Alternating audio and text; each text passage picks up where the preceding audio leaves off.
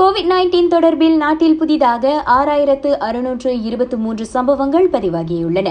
முந்தைய நாளை காட்டிலும் அது மூவாயிரம் சம்பவங்கள் அதிகமாகும்.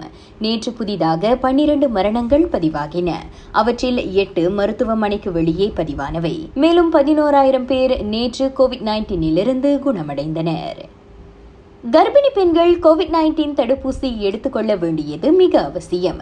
கர்ப்பிணிகளுக்கும் தாய்ப்பால் கொடுக்கும் பெண்களுக்கும் தடுப்பூசி ஆபத்தானது என்ற தவறான எண்ணத்தை மலேசியர்கள் கைவிட வேண்டும் என சுகாதார வல்லுநர்கள் வலியுறுத்துகின்றனர். சொல்லப்போனால் தடுப்பூசி போடாமல் இருந்தால்தான் கர்ப்பிணிகளுக்கு கோவிட் நைன்டீன் பீடிக்கும் அபாயம் அதிகம் இருப்பதை அவர்கள் திஸ்தாரிடம் சுட்டிக்காட்டினர்.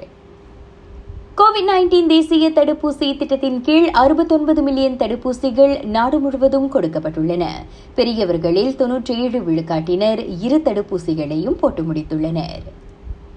பொதுச்சேவைத்துறை ஊழியர்களுக்கான குறைந்தபட்ச அடிப்படை மாதச் சம்பளத்தை உயர்த்தும்படி அரசாங்கம் கேட்டுக் கொள்ளப்பட்டுள்ளது. உயர்ந்து வரும் நாட்டின் நடப்பு வாழ்க்கை செலவினத்தை சமாளிக்க குறைந்தது அரசு ஊழியர்கள் மாதத்திற்கு ஆயிரத்து எண்ணூறு ரிங்கிட்டாவது பெற வேண்டும் என சுபெக்ஸ் வலியுறுத்தியது. வரும் ஒன்றாம் தேதிக்கு பிறகு நாட்டில் ஆயிரத்து ஐநூறு ரிங்கிட் குறைந்தபட்ச அடிப்படை மாதச் சம்பள நடைமுறை அமலுக்கு வரும். ரமாலான் மாதத்தின் முதல் வாரத்தில் கிளாந்தானில் உள்ள ரமாலான் சந்தைகளுக்கு மாநில சுகாதாரத்துறை ஐம்பத்தி ஏழு தண்டங்கள் வெளியிட்டது. அவை அனைத்தும் உணவு சுத்தம் சார்ந்த குற்றங்களுக்காக வழங்கப்பட்ட தண்டங்களாகும். ராகா செய்திகளுக்காக நான் திவ்யா வேகன் ஜான் வணக்கம்.